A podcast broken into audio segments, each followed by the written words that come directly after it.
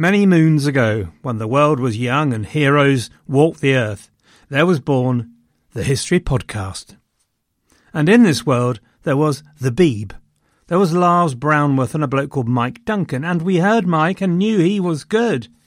And so was spawned a new generation, wherein I was inspired by Robin Pearson, who picked up the mantle of the Roman Empire in Byzantium Robin, I'm glad to say, is still going strong, is still producing magnificent history and entertainment, and here is a message from him. Hello, everyone. This is Robin Pearson from the History of Byzantium podcast. It seems like you enjoy your history recounted to you by an erudite, funny Englishman. Well, I am also an Englishman. And if you like a bit of Roman history, then come join me for a thousand year epic of incredible highs and devastating lows. Check out the history of Byzantium wherever you get your podcasts, or go to thehistoryofbyzantium.com. For now, back to David. This is Paige, the co-host of Giggly Squad, and I want to tell you about a company that I've been loving, Olive and June. Olive and June gives you everything that you need for a salon quality manicure in one box. And if you break it down, it really comes out to $2 a manicure, which is absolutely insane. It's also so easy to get salon worthy nails at home with Olive and June. The difference between how your nails used to look when you did them yourself and now with the Mani system is a complete game changer. The best thing about Olive and June too is it's a quick dry, dries in about one minute, lasts for five days, and full coverage in up to one to two coats. Visit oliveandjune.com slash perfect Mani 20 for 20% off your first system. That's oliveandjune.com slash perfect Mani 20 for 20% off your first system system.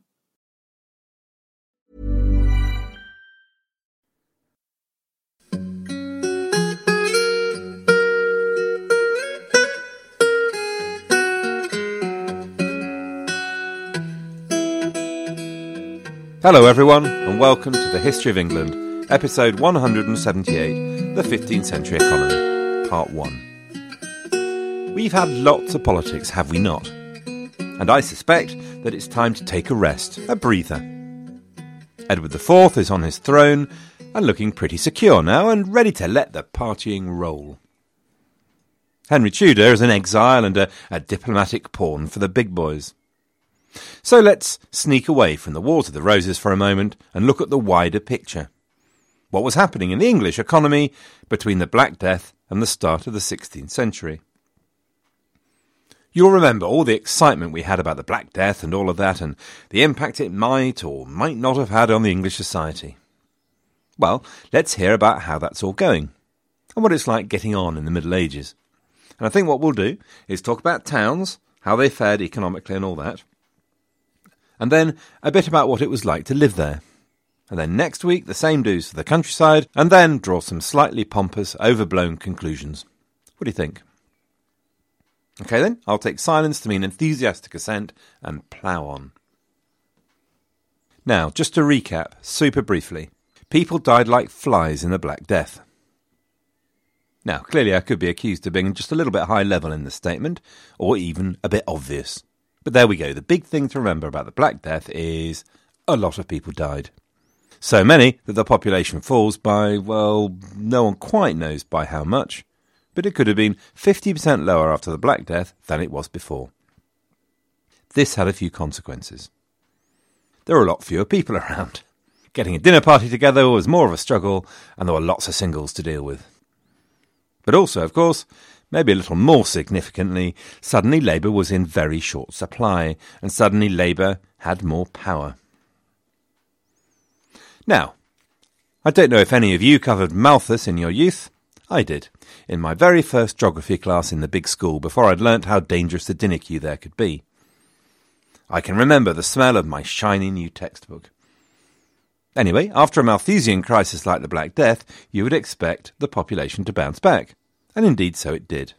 And by 1377 the population was of the order of two and a half million, living in the same territory as that in which 53 million people now live, just as a point of reference. Of these two and a half million, about 900,000, so just under a million, 900,000 were under 15 children. Something like 30,000 were clergy, and that leaves us with something like one and a half million adults. But then in the 1360s and 70s, along came more plague and hammered the population of England right back down again. And these multiple hits might have affected progressively younger people, affecting the ability of the population to renew itself.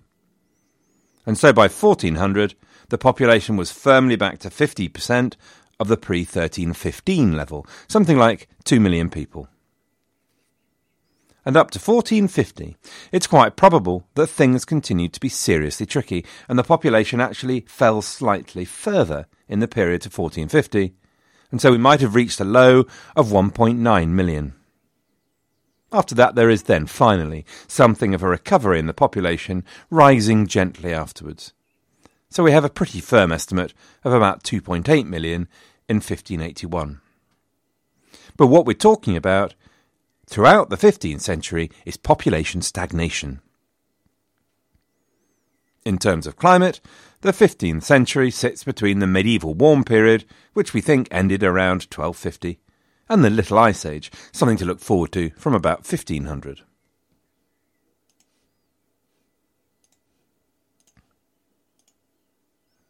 One theory about the 15th century is that the period saw the start of a transition from a feudal economy to a capitalist one. The argument is that the century saw the emergence of a much freer labour force and the growth of a proletariat, that is, a significantly large proportion of the population relying on wage labour for their income alone. That it saw the development of a relatively more important industrial sector on the back of the cloth trade and a weakening of Lord's authority in the countryside. So let's keep that theory in the back of our minds as we look at what actually happened. The general model was that towns fell in size during the 15th century. When we talk about model towns, of course, it's instinctive to think immediately about Grimsby. I mean, how much more model could you possibly get than Grimsby? Nasty sarcasm aside, we happen to know that Grimsby's population before the Black Death had grown to 2,000 people. This had fallen by 1377 to only 1,500 people. And by the end of the 15th century, it was down to a measly 900 people, which, as I'm sure you'll agree, is a performance almost as feeble as the Grimsby Town football team. Grimsby were having such a rotten time of it, they had to fight tooth and nail with the Crown to get its fee farm reduced.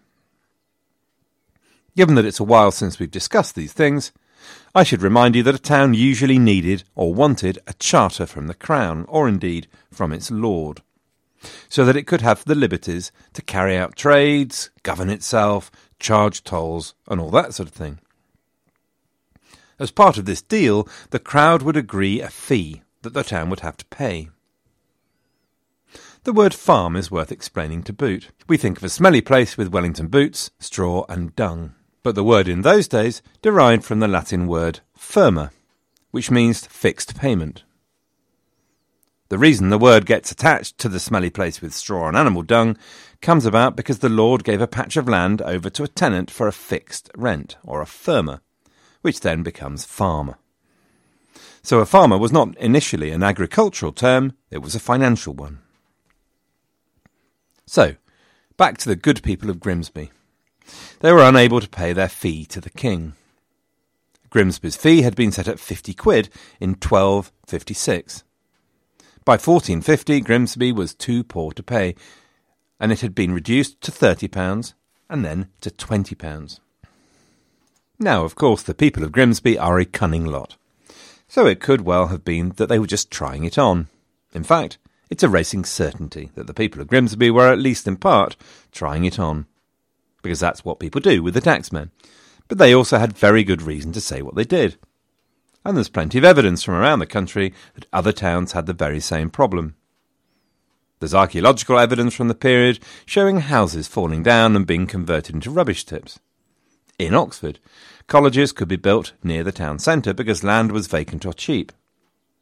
In 1455, an inventory from Llanthony Priory survived, which showed that the plots for which they charged rents had either decayed in value, such as houses becoming cheap tofts, or fallen completely vacant. We see decay in public buildings and walls as well around the country, including parish churches. Now, I could go on, but I can tell you're either bored or convinced that towns were getting smaller. Different towns were, of course, affected differently, with some suffering more than others. But towns either got smaller or, in some cases, completely disappeared. Winchester. Once the proud capital of Anglo Saxon England, for example, shrunk from 10 to 12,000 in about 1300 to less than 8,000 in 1417 and down to 4,000 in 1524. East Coast ports suffered. Places like Boston and Lynn may have lost as much as half of their populations, and the East Midlands, the glorious East Midlands, suffered too. Towns that completely disappeared tended to be in the west and north of Britain. Wales lost nine of them. Greystoke in Westmoreland disappeared as a borough. But there are examples from all over. Towns were affected by the fall in population, but they were also affected by wider changes going on in the economy. Of all sectors, as you have heard from me many times before, the wool trade had traditionally been the engine that had driven the wealth of England. So it will not surprise you to hear that the engine had a leaky carburettor, or whatever the best engine metaphor would be. In the 1390s, exporters were carrying 18,000 sacks a year from England to the continent. Now that's a lot of wool. These were big sacks, as I think we've discussed before, but even that was half the quantity sold earlier in the century in its height. And then in the early 15th century, this fell yet more to only 15,000 a year. It then varied a lot in the 1440s and 1450s, and then settled down to about 8 or 9,000 sacks a year, which is a fraction of its former glory, 25%. Now, obviously, no one likes falling numbers unless it's waist size. But it's not just that fewer wool sacks are being sold, it's all the associated work to boot. Just like Rover closing down in Brum, it wasn't just the plant itself, it was all the small businesses that supplied it that went under too. So, for example, the merchants employed labour to cart the wool to the port, unload it, and load it onto the ship. The returning ships would bring goods into the port to oil the wheels of commerce. And certainly that drop in activity seriously affected the wealth of the ports on the eastern coast of England. And it would have impacts elsewhere that are a bit more difficult to see. But it could explain, for example, the decline in towns like Melton Mowbray. Melton Mowbray, now noted for pies, previously famous as a place where wool was gathered for onward transport to the coast. In fact, the East had it bad in the 15th century generally. It got hit also by a decline in arable farming, which we'll talk about in the next episode, and by trade war with the Hanse. Now, once again, I don't want to make any assumptions, so just scrub on 30 seconds or so if you know all about the Hanseatic League already. The Hanseatic League is traditionally thought to have been founded by the German city of Lübeck, starting around the 13th century and derived from the word Hansa for a convoy. By 1400, the League was a powerful, if loose, confederation of trading towns, which could fluctuate between 70 and 170, something of a monster. The purpose of the League was to develop and protect trade into the Baltic. That meant a load of things. Originally, merchants clubbing together for safety in a convoy, then persuading people like Henry II of England to give them various privileges and rights, to the ultimate expression of their power, declaring war on kingdoms such as Denmark. The key for the English was that the Hanse dominated access to the Baltic, which I think we've covered fairly recently, so I won't go on about it, but essentially, the success of English traders in gaining access to the Baltic in the 14th century had been critical to their growth. The relationship with the Hanse had helped them achieve that. But there is no silver lining without its cloud. The 15th century was more troubled, with disputes only temporarily settled by treaties in 1409 and 1437. And then, of course, Warwick's swashbuckling approach to international diplomacy had led to open war in 1468. It was a war that did not go well for England, and the Treaty of Utrecht in 1474 was basically an admission of defeat, and failed to help the English towns recover any significant share of the carrying trade into the Baltic that they'd once had. It was a bad time to be a Bostonian, for example. So there are loads of bad things for towns, and particularly ports. But just when I have built a picture of the gloom, of despair, and of pain, and a faint smell of untreated drains. Let me relieve that gloom a little and talk about the cloth trade. Because as the wool trade struggled, the cloth trade boomed. As anyone who's played Railroad Tycoon will know, the value of a manufactured product to the economy is of course way higher than the value of a commodity such as wool. It's because of all that added value. Creating cloth required much greater input than just shearing, transporting, and selling wool. And who out there wants to find out a bit more about the process of cloth making in the Middle Ages? If the answer's no, then you might have to resort once more to that fast forward button. Sorry about that. So, you got your wool. Normally done all at one time with the whole flock and also normally from live sheep. Pulled wool, as it was called, taken from the skin of a dead sheep, was apparently not as good quality as live. The first thing to do then was to sort it. Now, I can see you looking confused, because wool is presumably just that wool. But no. My extensive research has shown that this is not the case.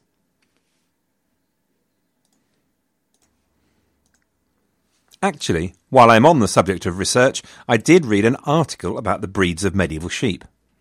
I've taken the decision not to inflict this fascinating subject on you, though if any of you do have a spare week, let me know. But just a few quickies. Apparently, I am told domesticated sheep were probably introduced to Britain from outside in Neolithic times, probably 4000 BC ish. Your sheep was unsurprisingly defined by the quality of its wool, and while a fine wool sheep might set you back ten pence, a coarse wool sheep could be as little as fourpence. The reason why English sheep were so highly prized and did so well was that English sheep were generally of the fine variety, but also unusually long for fine wool. Do you know, even as I say this, I have this spooky feeling I've told you about this before. Do tell me if I am frequently given to warbling on about sheep. I do like sheep, though. I've often thought if I had to come back as an animal, I might just go for being a sheep. Except the eyes. Don't like the colour of the eyes. Bit spooky. Anyway, I was explaining the cloth making process. So we got as far as the wool, which is a good start. The wool was separated into the outer layers, which tend to be coarser and made into worsted cloth, and the inner layers to be made into woolen yarn. The yarn itself would be made into the thicker type for the warp and the thinner for the weft. Then cleaning. For the high quality stuff, you needed an astringent, and something called lye was the first option. Lye was made by straining ashes. Having said that, stale urine was an option here.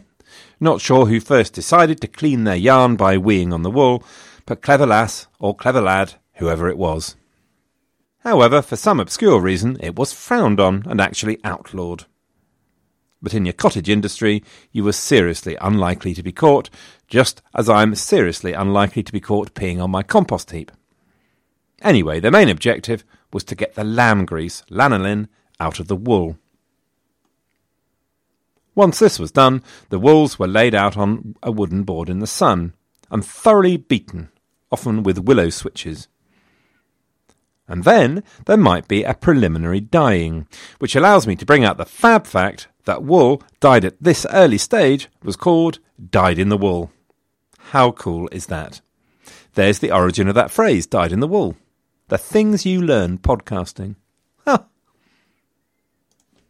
Anyway, sorry this is going on a bit, but then, ironically, you greased the wool, having got grease out beforehand, which seems a little daft, and then you had to separate the strands and so you combed them, often called carding, with the invention of large cards with loads of little metal hooks on them. Then you spun the wool into yarn. Millions of people have lost weight with personalized plans from Noom, like Evan, who can't stand salads and still lost 50 pounds. Salads, generally, for most people, are the easy button, right? For me, that wasn't an option. I never really was a salad guy. That's just not who I am. But Noom worked for me. Get your personalized plan today at Noom.com. Real Noom user compensated to provide their story. In four weeks, the typical Noom user can expect to lose one to two pounds per week. Individual results may vary. The spinster would either use the handheld spindle or, after the 13th century, the spinning wheel. Despite being much more effective, the spindle took a while to disappear, but did so in the 15th century to a large extent. And while I'm on the word spinster, you might also like to know that the suffix ster, S-T-E-R, as in Brewster or spinster, indicates a female worker, while the suffix er, such as spinner or brewer, indicates a bloke. More fab facts in this episode than you can shake a stick at, should you be so inclined. Weaving was then usually the province of men. Weavers rather than weavsters. Never heard of a weavster. Anyway, in the 15th and 16th century, there have been plenty of arguments about the concept of something called proto industrialization.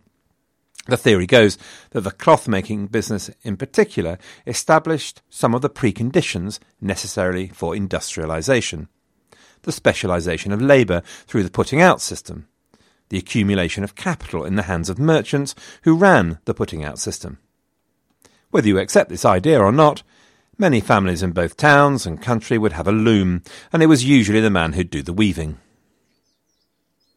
In the 12th century came the invention of the mechanized loom. Before that time, you had to feed the weft alternately in front and behind the warp. Can you imagine what a pain that would have been? Can you imagine? But the mechanized loom meant you just pressed a pedal. The warp was lifted or lowered, and you passed the shuttle across in one easy movement. It was an absolutely earth shattering invention that must have improved productivity as much as any invention in the Middle Ages. Once you had your cloth, you went through the process of fulling or felting the cloth, which made the yarns swell and fit together. Often this was done by stamping on the cloth by foot. But then along came fulling mills, and with the use of water power hammers, and again enormous efficiency gains, the foot tended to fall out of favour, but in the household or with particularly fine cloth, the foot might well remain the tool of choice. Bayek when I embarked on this, I had no idea that making cloth was so blessed complicated. If I'd known, I may well not have started. Anyway, almost there. We've reached the dyeing process, where again I am delighted to say that we have the source of another expression. Cloths were dried and stretched first on a tenter frame, and were hung on the tenter frames by, yes, you guessed it, tenterhooks. Ta-da! Then came the dyeing and if I had a mind, we could talk through a whole load of natural dyes that I've found out about. But you might kill me. So rather than that, let me just note that colours in medieval times could be very bright and fresh. We tend to assume they had to be dull, which is wrong, and the examples we see have been lying around for 500 years, which unsurprisingly means they've lost their first blush. So, just something to remember. I should note that many of the dyes needed what was called a mordant, another substance that fixed the dye to the wool. And the best and most popular was called alum, a crystalline form of aluminium, which not only fixed the dye but heightened its colour. A couple of things about mordants. Firstly, alum was pretty plentiful, but less fortunately, it was most plentiful in the eastern Mediterranean, which was of course now dominated by the Turks. But then, in 1462, the Pope discovered a vast deposit of alum on his territories. Well, not the Pope himself, you understand, out there with a spade one Saturday evening. His miners discovered it. Now, you might think that that was a good thing. No need to rely on the infidel any more. Clothmakers all over Europe celebrated. Blessed were the clothmakers, almost as blessed as the cheesemakers. And then, of course, they realized to their horror that the supply of this vital chemical had in fact fallen into the hands of the most unscrupulous and unethical of suppliers. Before you could say, Hail Mary, Mother of God, the Pope had stitched up a cartel backed by excommunication. It's got to be the ultimate sales pitch. Buy my product at hideously inflated prices, or your immortal soul will spend eternity twisting in screaming agony. OK, I'll take two, please. It would take a chap called Henry VII of England to break the stranglehold. Remind me to tell you about this sometime. Anyway, the other thing about mordants was whiffery. The mordants used, including urine, by the way, tended to be horribly stinky. So dyers tended to join tanners at the outskirts of the town, where they whiffed a little less. Good Lord, where are we now? A digression within a digression, which is itself a digression. For some reason, you persuaded me to talk about cloth making. Anyway, there were then a deal of things you needed to do to finish the cloth. You needed to shear all that messy, fluffy stuff off with a pair of shears. Then you needed to use a teasel to groom the cloth and give it a smooth finish. And then finally, press it. But not all cloth merchants went to the bother of the final stages. Cloth might be sold finished or unfinished, dyed or undyed, according to the buyer. As I think I mentioned a few episodes ago, exports to Flanders were for unfinished cloth, to the Hanseatic ports it went finished. So there you go. Off you all hop and make a few finished medieval garments. But now, here come the figures. In 1390, the cloth trade had already been growing for a while and reached 40,000 cloths exported. By the 1440s, that had grown to 60,000 cloths, although the Civil War then hit exports in the 1450s and 1460s. But by the 1470s, it was back up to 60,000 cloths again. It's not just the direct income, of course. The growth generated associated trading, such as the import of raw materials like alum or oil, or Spanish iron for the carding process. Towns profited from this variously, and there were ups and downs. So, as ever, the rag trade was affected by the vagaries of fashion. Somewhere in the world, for example, is some dipstick that persuaded me to wear flared jeans in the 1970s. In addition, cloth making and styles were often highly regional. The town of Coventry, for example, excelled and specialised in making caps for a while. Not just for England, actually, but for the continent. But by the end of the 15th century, Coventry's caps had gone out of style, and by 1523 Coventry's population had therefore fallen from 10,000 to 6,000. Colchester and York were famous for their cloth in the early 15th century, but by the end of it had lost their way. All that goes to say, of course, is that ever in business there were winners and losers. Lincoln had once thrived on its unique Lincoln scarlet, a superfine red cloth that attracted merchants from as far away as Florence, and which were exported through the nearby town of Boston. By the end of the 15th, it had fallen from grace and taken the port of Boston with it, only to be revived in the 16th century by Lincoln Green. But meanwhile, Salisbury, Exeter, and Worcester all expanded through the 15th century due to the cloth trade. Little Kendal in Cumbria did so well it became the largest town in the northwest. So towns did specialise in particular products and could succeed big time if they got it right. In the middle of this sat the cloth merchant, running the putting out system and accumulating and deploying capital in the way that got everyone excited about proto industrialisation. A theory deeply questioned because putting out was not new as a system. Certainly it had been around since 1300. Many households would have a loom in the corner and do piecework but there does seem to be more concentration in the 15th century. Figures like Thomas Horton, who owned four fulling mills, and whose house stands in Bradford on Avon to this day. And there seems to be a growing vertical integration under very wealthy clothiers, who acquired sheep pastures, fulling mills, looms, dyeing establishments, and so on, profiting from every stage. They came near to small scale factory systems when they introduced spinning houses and dye houses next to their homes and directly employed craftsmen. This kind of concentration of capital and process could dominate a town. 40% of men were employed by the cloth trade in Worcester, for example. All very exciting. Just a few centuries to go to the agonies of the Industrial Revolution, for which science and technology was, of course, a massive factor, but the accumulation of capital a vital ingredient too, unpopular as bankers may be.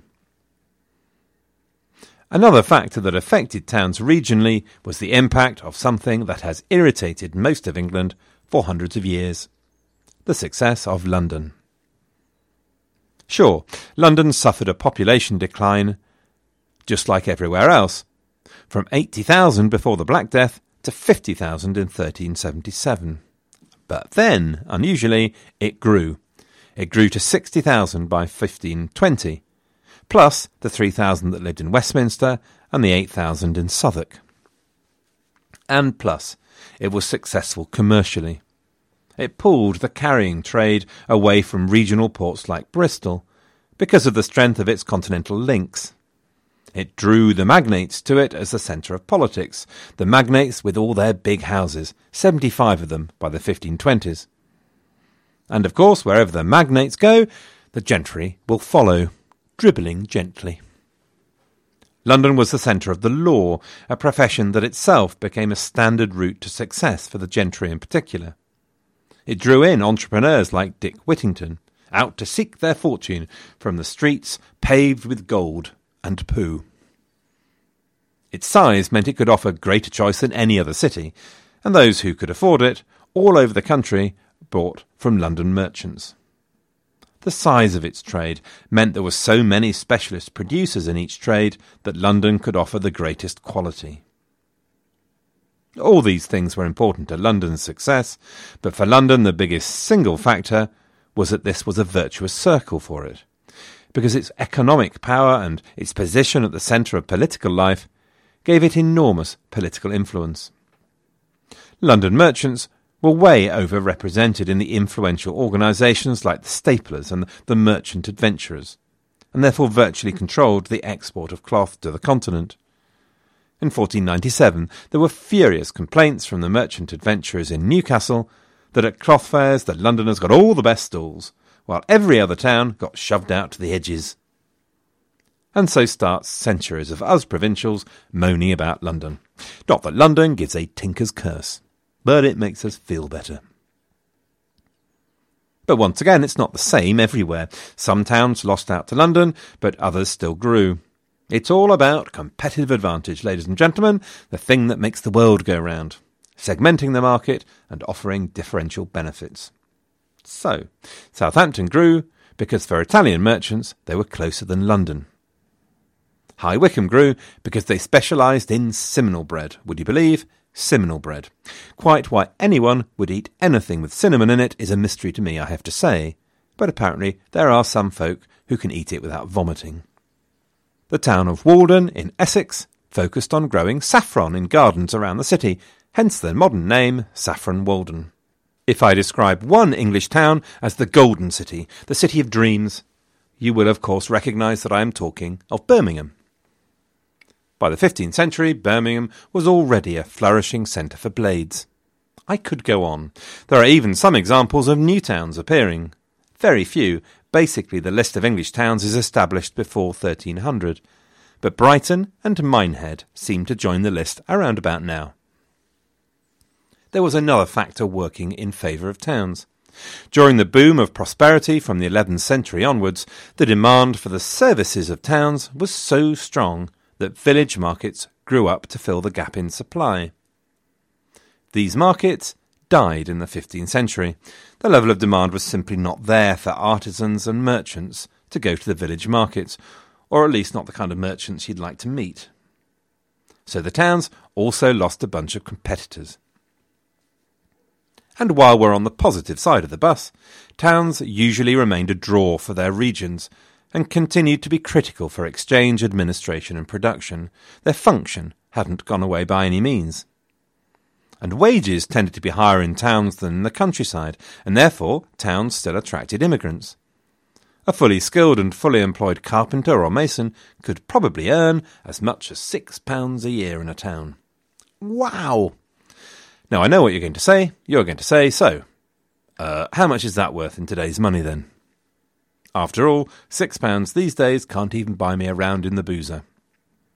Well, I had a look at the National Archives currency converter, which told me one pound in 1450 would be worth 455 pounds in today's money, which has to be tripe. Must be a much greater escalator than that.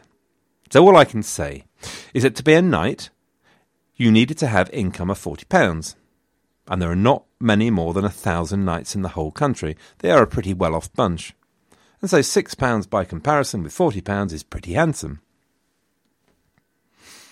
Mercantile profits could still be very high. There are numerous examples of families from this time who rose to prominence and have left their mark on towns to this day in the form of buildings and endowments. You can go to vast numbers of English towns and see high quality, timber framed 15th century houses that survive to this day because they were well built. And towns continued to attract the poor since they could get work or alms more easily than in the country. So, what's the super summary then? Well, here it is. On the minus side of the equation, the population of towns fell after the Black Death, and then again after 1377, and stagnated at best through the 15th century. The wool trade moving through towns was a fraction of its former glory when Edward III was beating seven bells out of the French. But there were winners and losers. The list of English towns is pretty much set by 1300, but there were a few more in the 15th century to bring the total to 750. Some towns like Exeter did well. Even the ones that plummeted in population remained central to their region. There was still money to be made with a fair breeze and a following wind. Essentially, the proportion of folks who lived in towns was pretty much 20% in 1377, and it was pretty much 20% in 1500. The conclusion is that the commercial outlook built through the glory days of the 12th, 13th, and 14th centuries did not disappear after the Black Death. It remained very much part of English life. The economy didn't disintegrate, it just adjusted, got smaller, and then carried on. OK, quite enough for now. Could I formally apologise for all that stuff about cloth making? And please keep it quiet that I want to be a sheep. Wouldn't look good at work. Next week, more on the economy, the countryside, what it was like to live in towns, and standards of living. I love this stuff, and I am aware that some people would prefer ditch water, so I apologise for that, and I'll try not to go on too much. I had some thank yous to regular donators Jubal, Jim, Kathy, Cool, and Eric. And very grateful thanks this month to Derek, Cassidy, Jonathan, Mariah, Niall, or Champion as he's known at home, and Sarah. I read all your comments, by the way, when you add them, so thanks very much for the kind words when you add them. And thanks to all of you and so on. It's become wallpaper, this bit, isn't it? So, seriously, it's great to get comments on the website, iTunes, and Facebook. I read every single one. Sometimes I dribble. Anywho, have a good one, everyone, and see you next week.